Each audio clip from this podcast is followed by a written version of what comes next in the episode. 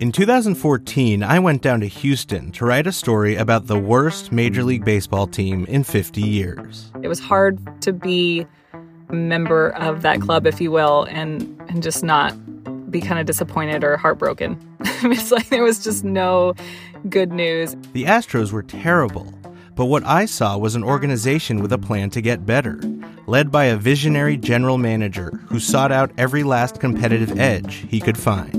Had you ever been around anybody like him in baseball? Never. Never. Never. So I made a bold prediction on the cover of Sports Illustrated that the Astros were about to turn it around and they were going to win the World Series exactly three years later in 2017. And right on schedule, they actually did.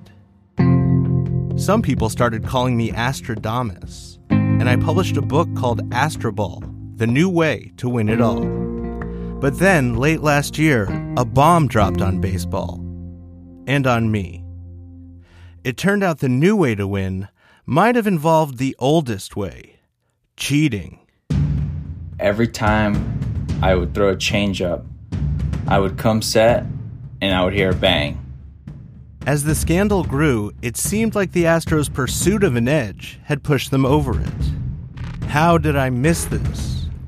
What did it say about the Astros, about baseball, about what happens when we're driven to win at all costs?